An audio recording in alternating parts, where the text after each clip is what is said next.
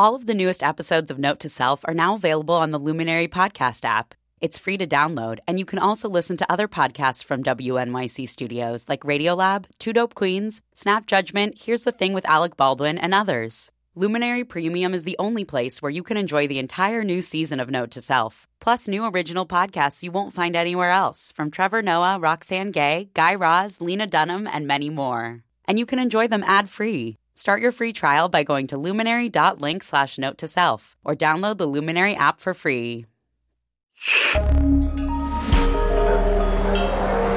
Listener supported. WNYC Studios. Hello, friend. This is an episode of Note to Self, but from when we used to be called New Tech City. Same good content, just the old name. Enjoy.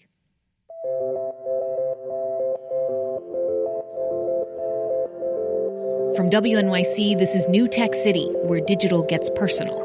I'm Manoush Zomorodi, and you are listening to challenge number four of Bored and Brilliant, our project that's getting us to put down our phones and jumpstart our creativity.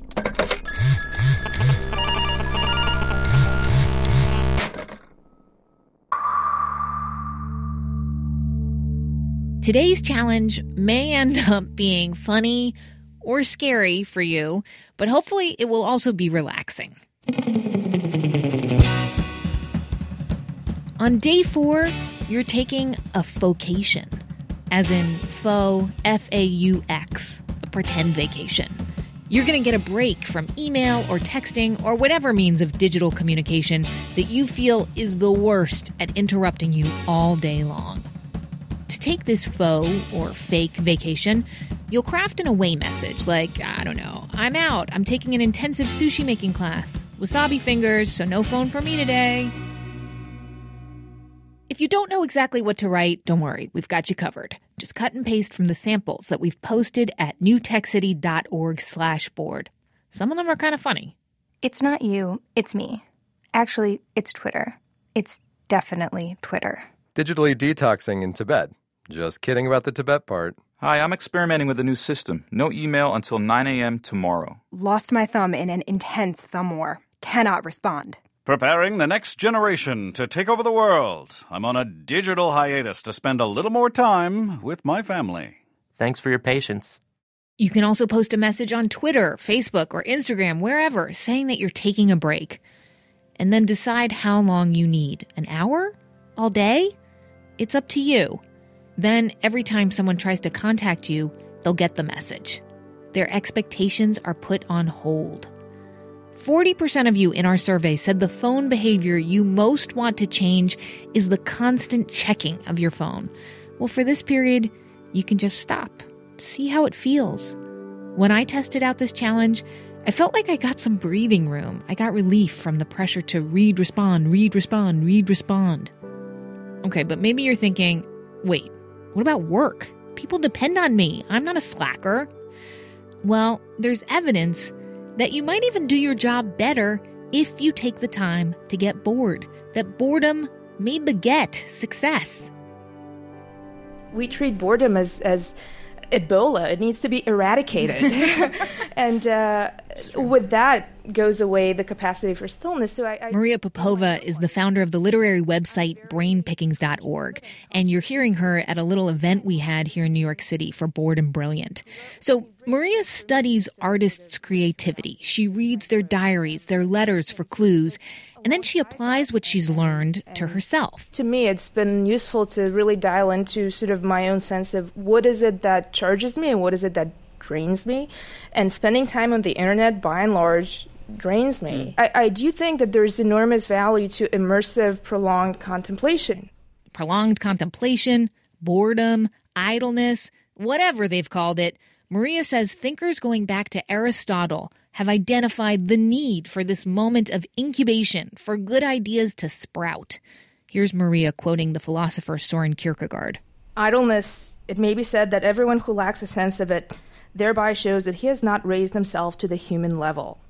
Would Kierkegaard think we've become inhuman with our constant checking of email? Probably. And Maria certainly believes the way we value hours put in over the quality of our work takes the joy out of living. making it something to be accomplished as opposed to something to unfold organically. And I think collectively we do that with everything having this sort of goal oriented, you know, undertone to it. So boredom is the counterpoint to that. And I hope that we can recultivate the tolerance for it because that's where a lot of magical things happen.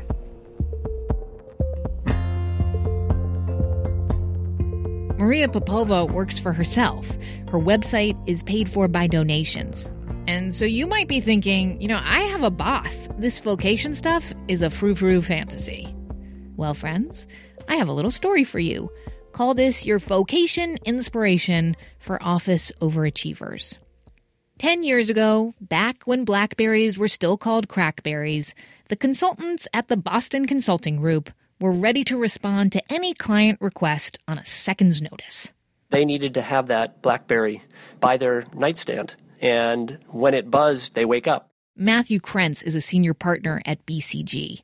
He and the other bosses discovered that connectivity was really good in the short term, but not so much in the long term. We were finding that while we attracted people with great talent that were excited to join BCG, um, we were also losing them three, four, five years later when they found the life unsustainable. So Krentz and BCG agreed to let Harvard Business School professor Leslie Perlow take a small team of their consultants to use as time management guinea pigs.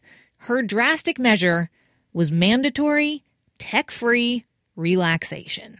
They called it PTO, which stands for Predictability, Teaming, and Open Communications, or predictable time off, depending on who you ask each team member had to pick a evening a day where they turned off completely. They weren't allowed to check their email. They weren't allowed to respond to the team or the project leader. They weren't allowed to respond. I love that. And what happened was that team members talked to each other more, face to face. They communicated better as a group because they had to be able to cover for each other during those mandatory offline periods. And the other thing when the consultants were unplugged, they said that they were having more big picture ideas instead of sweating the small stuff like stressing over typing up meeting notes or perfecting the latest round of pie chart slides. These facilitated teams report a 75 to 85% higher likelihood that they will stay at BCG for the longer term. And BCG was so happy with these results that now, 10 years later, the program is being used by thousands of teams in almost all of Boston Consulting Group's 78 offices around the world. And in 2014, BCG was number three on Fortune's 100 Best Companies to Work For list.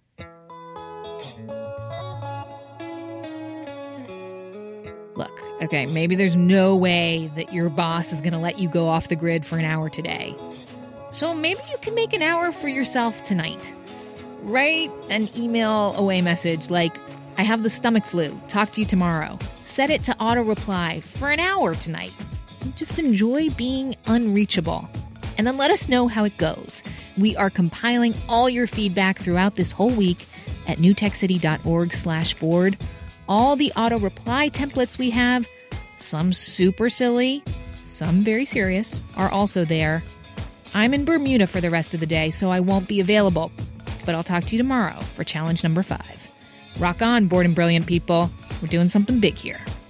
I'm Manoush Zomorodi. This is New Tech City and the Bored and Brilliant Project.